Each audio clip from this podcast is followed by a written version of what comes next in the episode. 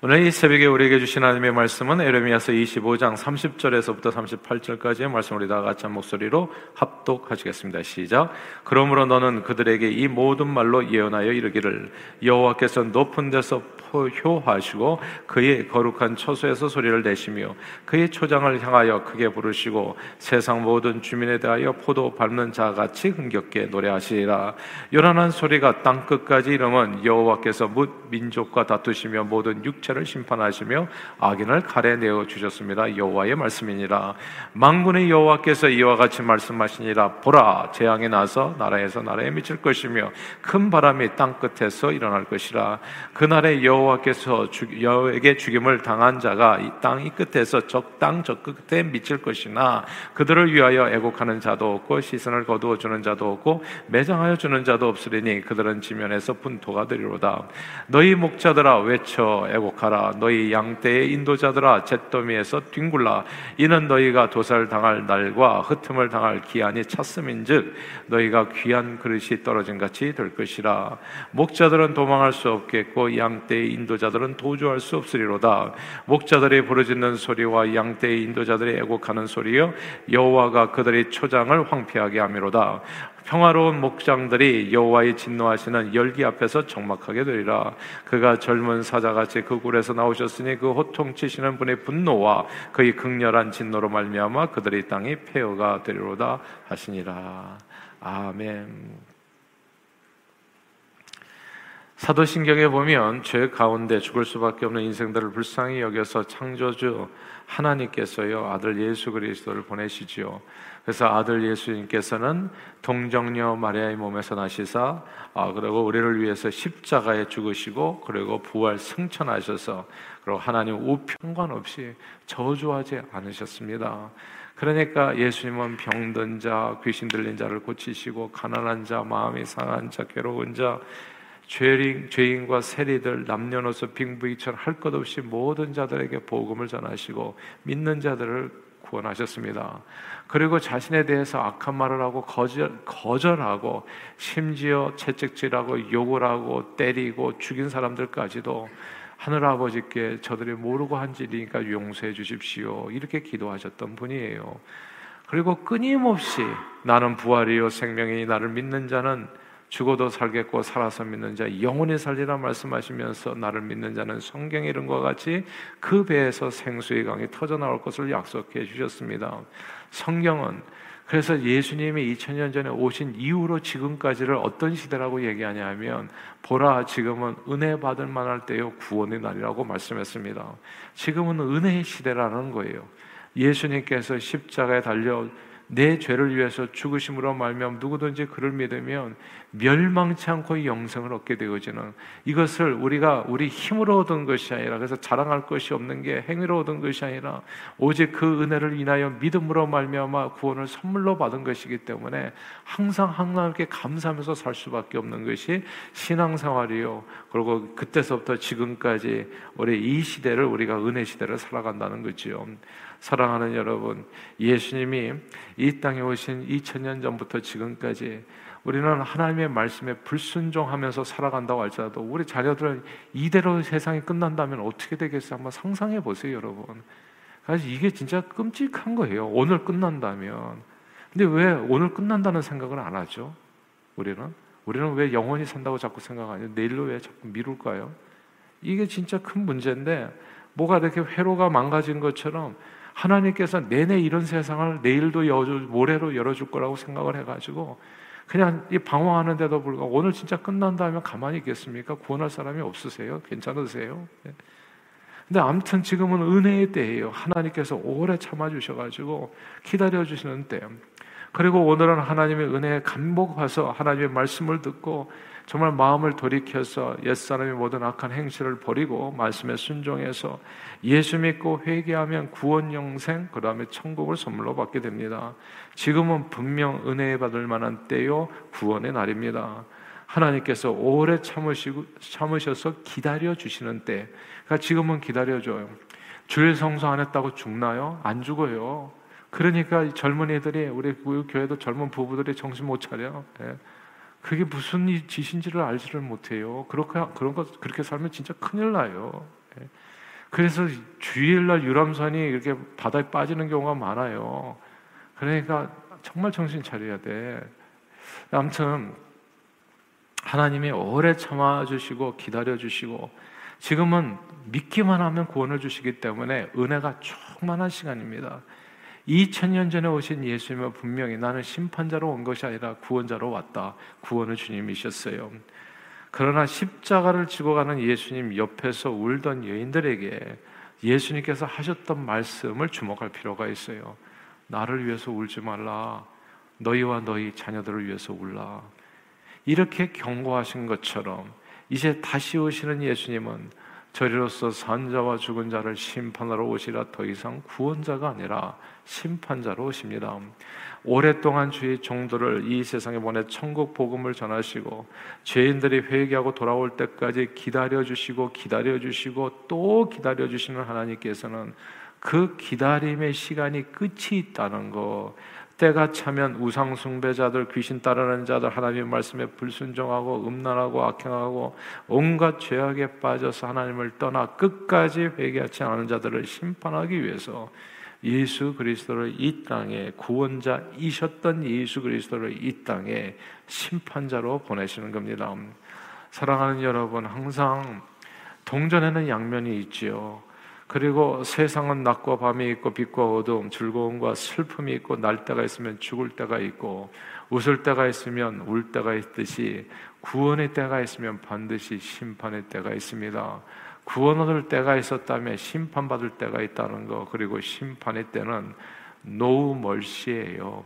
말 그대로 생명과 죽음이 교차하는 순간 하늘 끝에서 저 끝까지 그냥 빛이 번쩍이듯이 하나님의 이 주님이 다시 오시는 그날이 되면 그냥 끝나는 거예요. 생명과 죽음이 더 이상 노모예요. 더 이상 기다림은 없는 거예요. 회개할 기회조차 얻지 못하고 눈을 뜬 상태에서 끝나버리는 겁니다. 두 사람이 맷돌 갈다가 한 사람만 올라가고 두 사람이 밭을 갈다가 한 사람 올라가요. That's it. 그걸로 끝나는 겁니다. 오늘 본문 얘기예요. 예레미야서 25장 이 말씀인데요. 31절 같이 한번 읽어보겠습니다. 31절 읽어볼까요? 시작. 요란한 소리가 땅 끝까지 이름은 여호와께서 민족과 다투시며 모든 육체를 심판하시며 악인을 칼에 내어 주셨습니다. 여호와의 말씀이니라. 아멘. 모든 육체를 심판하시는 때가 이르렀다. 모든 육체를 심판하시며 하나님은 우리 인생들을 모든 환란에서 구원하시는 구원자이시지만 동시에 어떤 인생에게도 업신당함을 업신여김을 당치 않으시고 하나님의 때 그 심은 대로 거두게 하시는 심판자이시기도 하십니다. 하나님께서는 수많은 선지자들과 주의 종들을 보내서 참고 참고 하나님은 노하기를 더디하시고 오래 참으시는 하나님. 그래서 은혜를 항상 은혜로우시고 자비를 베풀어 주시는 하나님. 수많은 주의 종들을 보내 가지고 어떻게든지 포기하지 아니하시고 그 백성들을 지켜 주시고 그리고 하나님 백성들에게 말씀을 전해 주셨습니다. 그리고 저들에게 사명을 주셔서 이방의 빛이 되어서 땅 끝까지 쓰임 받으라 많은 영혼을 구원하는 사명을 주셨던 겁니다. 그런데 이스라엘 백성들은 자기들에게 주어진 이 땅 끝까지 복음 전하는 사명을 잊어버리고 세상과 짝해서 오히려 세상 사람들을 변화시키라고 했는데 그냥 이 소금이 맛을 잃어버리고 세상과 짝해서 세상 사람들의 나쁜 행실을 본받아 바알과 아세라 등등 우상 숭배에 앞장서고 음란, 포악, 악행 등 온갖 온갖 죄악 가운데 살아가게 된 겁니다. 그러면 신앙생활은 뭐냐? 제사 한번 땡 드리고 끝나는 거예요. 마치 오늘날 주일날 예배 드리고 땡 드리고 그냥 빨리빨리 집에 가버리는 것처럼. 그리고 세상에 가서는 세상 사람하고 똑같이 하나도 차이 없이 살았던 것처럼 옛날에 그렇게 살았었다는 거예요. 이스라엘 백성들이. 왜 하나님의 백성들이 망했겠습니까? 심판이 어디서부터 온다고요? 요한계시록에 보면 2장서부터 교회서부터 심판이 온다고요. 늘 심판은 하나님의 백성들부터 시작하는 건데 그럼에도 불구하고 하나님께서는 오래 참으심으로 주의 종들을 보내 회개할 기회를 주셨어요. 오히려 하나님의 말씀 듣기를 싫어하고 여호와의 이름으로 늘 평안하다 평안하다 전하는 거짓 선지자들이 말에만 귀를 기울이고 오늘날에도 보면 진짜 이 대단한 이제는 진짜 모두가 다 유튜브에 올리잖아요. 그러니까 이 메시지가 춘추 전국 시대 가만 보니까 옛날에는 이 메시지가 몰랐어요. 서로가 저 교회에서 뭐라고 얘기하는지를. 근데 지금은 이게 다 드러나 있어요. 예. 그래서 누가 무슨 얘기를 하는지를 다 알게 됐어요. 그러니까 뭐 들어보시면 이제 알아요. 누가 평안하다 평안하다 좋은 소리만 하는지 듣기 좋은 소리 인기몰이만 하고 있는지 이런 내용들이에요. 여호와의 이름을 불러서 그래서 늘 평안하다 평안하다 뭐가 평안해요 심판의 날이 내일 모레인데 이런 거짓 선지 근데 그런 얘기가 마음에 안정을 주잖아요. 그러니까 거기에 말을 기울이고 회개하라고 외치는 주의 종들은 오히려 잡아 가두고 죽이고 쫓아냈습니다. 여러 예 중에 하나가 북이스라엘이 망하기 전에 북이스라엘 왕인 아합과 이세벨이 엘리야 선지자를 핍박하죠. 엘리야 선지자 몇 명밖에는 안 남았어요. 그 죽은 자들을 위해서 애곡하거나 시신을 거저 매장해 주는 자들이 없을 정도로 모두 다 죽어버려서 그냥 남녀노소가 다 죽어버려서 시체를 거둘 사람도 없어진다는 그냥 시체가 그 지면에서 그대로 분토가 되리라는 무서운 재앙이 만다. 그리고 가축도 사라지고 땅 전체가 폐허가 될 것이라 이 심판 날의 예언이 이런 거예요. 그리고 예레미야 이 예언은 놀랍지 않았습니까? 정확하게 다 이루어져서 그렇게 바벨론 제국에 의해서 예루살렘 성이 파괴되고 그 안에 거하던 모든 사람들이 죽거나 포로가 돼서 온 세상으로 흩어지고 그리고 성전이 또 파괴돼서 분쇄돼 버리고 땅은 완전 폐허가 되어 버립니다. 자, 이 얘기가 사실은 옛날 얘기처럼 들리는데 오늘 본문이 옛날 이야기만은 아니라는 점을 꼭 우리는 명심해야 됩니다. 성경 말씀을 믿음으로 고백하는 사도신경은 이 얘기가 예레미야서 이 무서운 얘기가 딱 한 줄로 적혀 있어요. 저리로서 산자와 죽은 자를 심판하러 오시리라. 그날에 이루어질 일들의 모습을 저와 여러분들 오늘 픽처를 통해서 보는 거예요. 주님이 다시 오실 때 이루어지는 일. 그리고 그때는 오늘 본문보다도 더 참혹할 것이라고 성경은 얘기해요. 오늘 이것보다도 더 험할 거라고. 이것만 봐도 우리는 끔찍하잖아요. 이런 메시지를 듣는 것도 힘들어 하잖아요. 근데 이게 그러니까 의사를 찾아갔으면 제대로 진단을 받아야 돼. 내 상태가 뭔지를요. 이 모세의 율법보다도 더한 은혜의 법, 성령의 법, 생명의 법을 거절한 사람들에게 임하는 심판은 구약 시대 이 예레미야가 예언했던 예루살렘 성 멸절할 정도가 아닙니다. 예수님은 육을 멸하는 사람을 두려워하지 말고 영과 육을 영원히 지옥불에서 멸하는 하나님을 두려워하라고 말씀하셨어요. 히브리서, 기자는 이렇게 경고합니다. 모세의 법을 폐한 자도 두세 증인으로 말미암아 불쌍히 여김을 받지 못하고 죽었거든.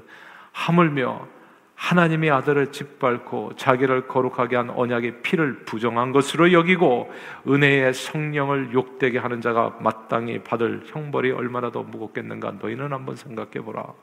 원수 갚는 것이 내게 있으니 내가 갚으리라 하시고 또 다시 주께서 그의 백성을 심판하리라 말씀하신 것을 우리가 아노니 살아계신 하나님의 손에 빠져 들어가는 것이 무서울진저 예수님도요 수없이 천국 복음을 전하시면서 듣는 자들에게 경종을 울려 주셨어요. 예수님의 말씀에 후렴구처럼 등장하는 게 있습니다. 슬피 울며 이를 갈미 있으리라. 그날에 마치 열, 그날은 마치 열처나 비호 같이 등불과 기름을 준비한 슬기로운 다섯 처녀만 천국에 들어가 나머지 처녀들은 밖에서 슬피 울며 이를 갈미 있으리라. 얼마나 괴로우며 이를 갈궜어요. 이를 간다는 것은 빠드덕 빠드덕 간다는 것은 그만큼 정말 애통하고 괴롭고 힘든 상태를 의미하는 거거든요. 마태복음 25장의 탈란트 비유에서요. 주님을 위해서 아무것도 하지 않냐고 언달란트 당에다 갖다 두고 나머지 시간과 물질과 모든 것을 자기를 위해서만 샀던 거. 그래서 제가 세계 일조하려면 꼭 선교로 하라고 말씀드리는 거예요. 세상 구경을 하세요. 선교로. 예. 근데 그 한 달란트를 땅에다 감춰두고 주님을 위해서는 하나도 안 한 거예요. 그러니까. 그러니까 그뭐 자기 주님께서 주신 모든 축복을 자기 육신을 위해서 다 사용하다 간 거예요. 육신을 위해서. 맛있는 거 먹고 세상 돌아다니고 그러나 영원 구원하고는 아무 상관도 없고 하나님께서 내게 이 세상에 주신 생명과는 아무 상관도 없는 삶으로 인생을 허송세월하다가 하나님 앞에 선 그 사람에게 대해서 하나님이 25장에 그렇게 말씀하셔 예수님의 말씀이에요. 이 무익한 정을 바꿔 어두운 데로 내쫓으라 거기서 슬피 울며 이를 갈미 있으리라. 이 땅에서 행복하게 살았던 사람들에게 주신 경고예요. 네가 즐겁게 살았지 이제부터 울면서 살아라. 그거예요. 그러나 울면서 이 땅에서 씨를 뿌린 자들은 반드시 거둔다고 얘기하신 거예요. 그런 선택의 얘기를 이런 주의 정도를 통해서 이 아침에도 전해주잖아요. 근데 이런 얘기를 듣고서 한 귀로 듣고 한 귀로 듣면 어떻게 되겠냐고요. 모세의 율법을 어기고도 이런 이런 벌을 이렇게 받게 되고 이렇게 세상에 망해 가는데 하물며 복음에 대해서 우리가 거절했을 때 우리가 어떤 공변된 복음을 받겠습니까? 이 성경 말씀입니다. 성경 말씀은 그냥 옛날 이야기로 쓴 게 아니라 후대를 살아가는 사람들에게 성경은 교훈과 책망과 바르게 함과 의로 교육하기에 유익하여 우리들이 하나님의 사람들, 예수 믿는 사람들을 또 온전케 하기 위해서 주어진 하나님의 말씀입니다. 오늘 예레미야 선지자의 말씀은 옛날 이야기가 아니라 하나님의 심판이 임할 때 얼마나 철저하게 그리고 얼마나 고통스럽게 임하게 되는지를 확실하게 보여주는 경고장이에요. 사람이 죽는데 그 시신을 수습할 사람도 없을 정도로 완전히 폐허가 되리라 그 얘기거든요. 저와 여러분들이 믿는 하나님은 사랑의 하나님입니다. 그러나 공의 하나님이라는 것도 잊지 마셔야 돼. 십자가 상에서 사랑이 나타났지만 십자가 상에서 공의가 나타났다는 것도 저와 여러분들이 믿는 하나님 하나님은 구원자 하나님이시지만 동시에 저리로서 산자와 죽은 자를 심판하는 심판자이기도 하십니다. 천국을 지으신 그 하나님이 지옥도 지으셨다는 거, 지금은 은혜 받을 만한 때요 구원의 날지만 반드시 저리로서 산자와 죽은 자를 심판하러 오시는 심판의 때 마지막 때가 임하게 됩니다. 신앙생활은 하나님은 업신여김을 당치 아니하시나니 사람이 무엇으로 심든지 그대로 거두리라는 말씀을 기억하며 하나님께서 예비하신 그 마지막 심판 날을 준비하며 그 슬기로운 다섯 처녀처럼요. 오늘 신실하게 주님 손 꼭 붙들고 하나님께서 부르신 부름의 상을 쫓아서 달려가는 겁니다. 섬김을 받으려 하지 마시고 섬기려 하십시오. 연세 드신 우리 보람학교에서 그런 얘기 들었어요. 막 이렇게, 이렇게 오시면 뭐 의자도 놓고 하신다는 거. 너무너무 잘하시는 일이에요. 주님 앞에 설 때까지 몸을 움직여서 섬기세요. 그리고 복음을 전하세요. 여기에 다 적으셨습니까? 사람 이름을 적으세요. 주의 종이 얘기를 해드리잖아. 이 얘기를 말씀을 안 들으면 조금 있다가 하나님 다 만나세요, 여러분들. 주님 다 만난다고. 예? 그때 어떻게 쓰시려고 그러세요? 그러니까 지금 얘기를 할 때 좋은 말로 하실 때 제발 들으세요. 그리고 뭔가를 하세요. 누군가 이름을 적으시고 기도를 하세요. 최선을 다하세요. 후회 없는 인생을 사십시오. 이 땅에서 안 적어도 죽는 일은 없어요.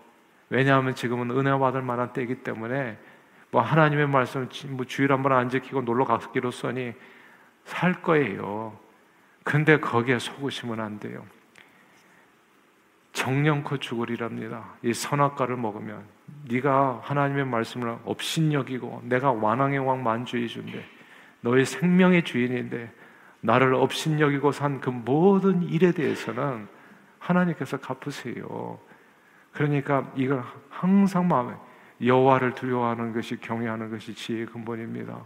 그게 지혜롭게 사는 겁니다. 곧 주님 만나십니다. 앞으로 몇 년 더 남았어요? 우리가 알 수는 없지만 하여튼 50년 후면은 저하고 다 천국에서 만나실 분이 이번에 대부분이 있어요. 예. 그러니까 곧 주님 만나시거든요.